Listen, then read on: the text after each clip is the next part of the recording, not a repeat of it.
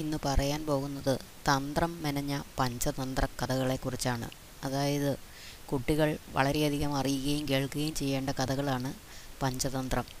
പഞ്ചതന്ത്രത്തിന് ഒരുപാട് പാഠാന്തരങ്ങൾ ഉണ്ടായിട്ടുണ്ട് അതായത് മാറ്റങ്ങൾ വരുത്തി പല കാലത്തും പല ആൾക്കാരും പല രീതിയിൽ ആ കഥകളെ വ്യാഖ്യാനിച്ചിട്ടുണ്ട്.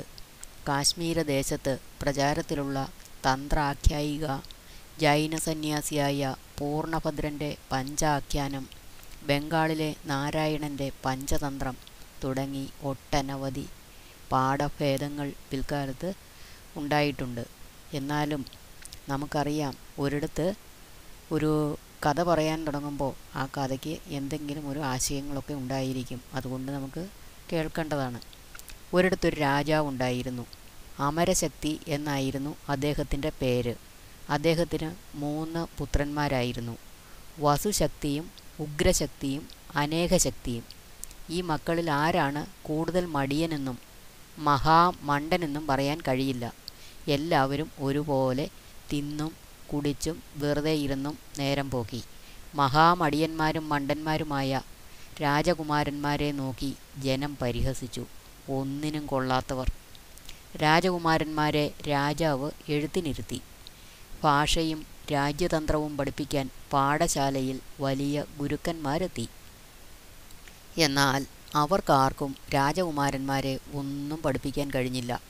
രാജകുമാരന്മാരുടെ പെരുമാറ്റം സഹിക്കവയ്യാതായി. രാജാവ് ദുഃഖിച്ചു. തന്റെ കാലശേഷം രാജ്യം മുടിഞ്ഞത് തന്നെ. ഇവരെ ഒന്ന് നന്നാക്കാൻ ആർക്കാണ് കഴിയുക? ഞങ്ങൾ ശരിയാക്കാം എന്ന് ആവേശം കൊണ്ട് വന്നവർ വന്നതിനും വേഗത്തിൽ മടങ്ങി. അവസാനം രാജാവ് തന്റെ സങ്കടം രാജസദസ്സിന് മുൻപാകെ അവതരിപ്പിച്ചു. സഹായിക്കണമെന്ന് യാചിച്ചു. രാജസദസ്സിൽ നിന്ന് ഒരു മറുപടിയും ഉണ്ടായില്ല. രാജാവിന്റെ ദുഃഖം അവർക്ക് മനസ്സിലാവാത്തതുകൊണ്ടല്ല എന്ത് ചെയ്യും?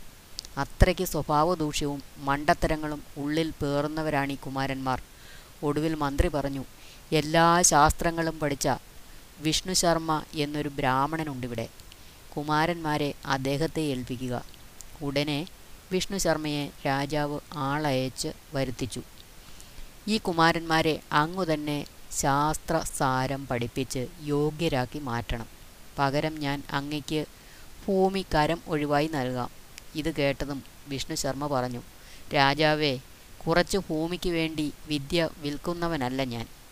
അങ്ങയുടെ പുത്രന്മാർക്ക് വേണ്ടി ഞാൻ അവരെ പഠിപ്പിച്ചുകൊള്ളാം. രാജാവ് സന്തോഷത്തോടെ ഒരു മനോഹരമായ കെട്ടിടവും പൂന്തോട്ടവും വിഷ്ണു ശർമ്മയ്ക്ക് വേണ്ടി തയ്യാറാക്കി. ചുറ്റും മരങ്ങളും കിളികളും കൊച്ചു കൊച്ചു മൃഗങ്ങളുമുള്ള ഒരിടം. കുട്ടികളെയും കൊണ്ട് മഹർഷി ഈ പറമ്പിന് ചുറ്റും നടന്നു. എവിടെയാണ് നമ്മൾ ഇരിക്കുന്നത്? കുമാരന്മാരോട് മഹർഷി ചോദിച്ചു. അവർ ഒരു മരച്ചുവട് കാണിച്ചു കൊടുത്തു. ആ മരച്ചുവട്ടിൽ അവരിരുന്നു. മുഖത്തോട് മുഖം നോക്കി. ഗുരുവിനെ നോക്കി. അവർ ഇരുന്നു. ഞങ്ങൾക്ക് ഒന്നും പഠിക്കേണ്ട. പഠിക്കാൻ ഞങ്ങൾക്ക് ഒരു താല്പര്യവുമില്ല അവർ ഒറ്റകെട്ടായി ആക്രോശിച്ചു. ഒരു മഹാഗുരുവിന്റെ മുന്നിലാണ് ഈ ആക്രോശമെന്നത് അവർക്കൊരു പ്രശ്നമായിരുന്നില്ല.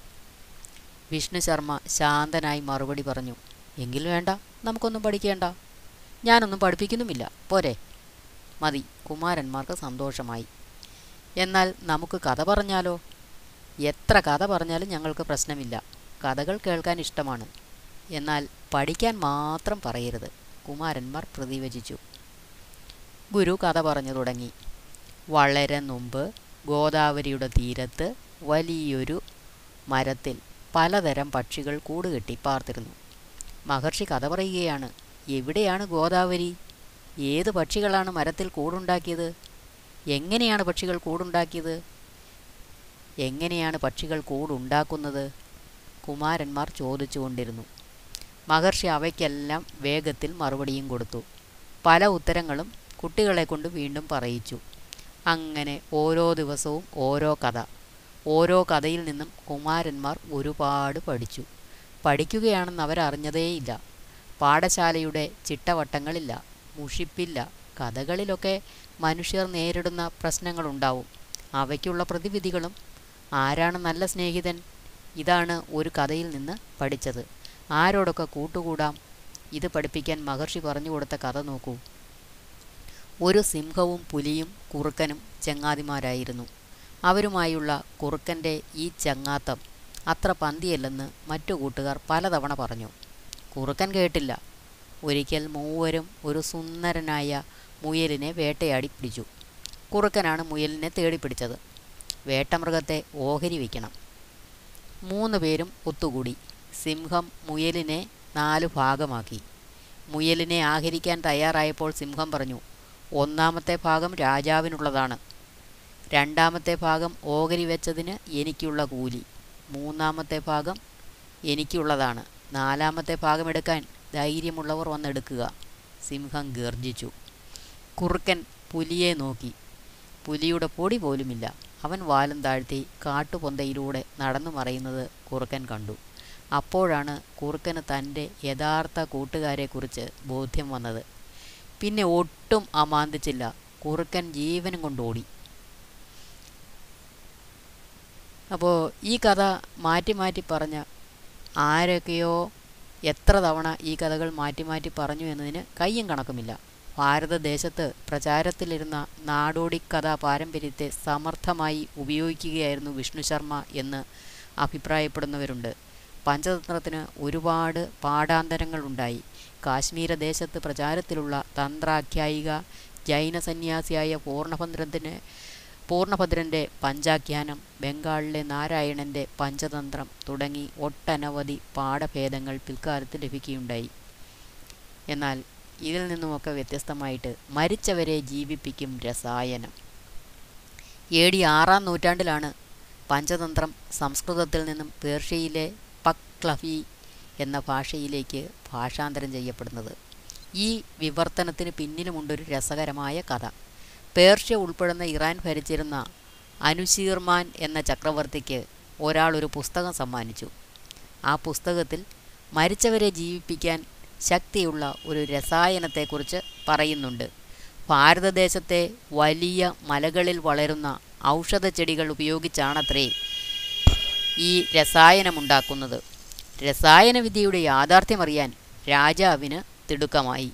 തന്റെ മന്ത്രിമാരിൽ വിശ്വസ്തനായ ബർസോയിയെ രാജാവ് ഇന്ത്യയിലേക്ക് അയച്ചു. ബർസോയി ഇന്ത്യയിലെത്തി. അദ്ദേഹം രാജാക്കന്മാർക്ക് പേർഷ്യൻ രാജാവിന്റെ എഴുത്ത് കൈമാറി. പണ്ഡിതരെയും മഹർഷിമാരെയും സന്ദർശിച്ചു. വിപുലമായി യാത്ര ചെയ്തു. എത്രയൊക്കെ പരതിയിട്ടും രസായനവിദ്യ മാത്രം ലഭിച്ചില്ല. വെറും കൈയോടെ എങ്ങനെ നാട്ടിലേക്ക് തിരിക്കും എന്ന് വിഷമിച്ചിരിക്കെ ബെർസോയി ജ്ഞാനിയായ ഒരു താപസനെ കണ്ടുമുട്ടി. അയാളും ഈ രസായനവിദ്യയും തേടി ഒരുപാട് കാലം അലഞ്ഞതായിരുന്നു. അദ്ദേഹം ബെർസോയിയോട് പറഞ്ഞു നിങ്ങളുടെ രാജാവ് വായിച്ച പുസ്തകത്തിൽ പറയുന്ന കാര്യം ഒരു അന്യ ഉപ അന്യ ഉപദേശ കഥയാണ്. മരിച്ചവർ എന്നാൽ കാര്യം നഷ്ടപ്പെട്ടവർ എന്നല്ല. അല്ലെങ്കിൽ മരിച്ചവർ എന്നാൽ ജീവൻ നഷ്ടപ്പെട്ടവർ എന്നല്ല. ബുദ്ധി മരവിച്ചവർ എന്നാണ്. കഥയിലെ പർവതങ്ങൾ ജ്ഞാനികളായ മനുഷ്യരാണ്. ഔഷധച്ചെടികൾ അവരെഴുതിയ മഹൽ ഗ്രന്ഥങ്ങളും ഈ ഗ്രന്ഥങ്ങളുടെ സത്തയാണ് ജീവദായകമായ രസായനം. ആ രസായനം മുഴുവൻ ഒരു പുസ്തകത്തിലുണ്ട്. അതിന്റെ പേരാണ് പഞ്ചതന്ത്രം. ഇത്രയും പറഞ്ഞ് അദ്ദേഹം ബെർസോയ്ക്ക് ഒരു പഞ്ചതന്ത്രം സമ്മാനിച്ചു. അങ്ങനെ മരിച്ചവരെ ജീവിപ്പിക്കുന്ന രസായനം പേർഷ്യയിലെത്തി. എ ഡി എട്ടാം നൂറ്റാണ്ടിൽ പേർഷ്യയിൽ നിന്നും അറബിയിലേക്ക് തുടർന്ന് പതിനൊന്നാം നൂറ്റാണ്ടിൽ ഗ്രീഷ് ഗ്രീക്ക് ഭാഷയിലേക്കും തുടർന്ന് യൂറോപ്പിലേക്കും പഞ്ചതന്ത്രം കടന്നുപോയി. അങ്ങനെ നമ്മുടെ പഞ്ചതന്ത്രം ലോകമെമ്പാടും പ്രശസ്തിയാർജിച്ചു.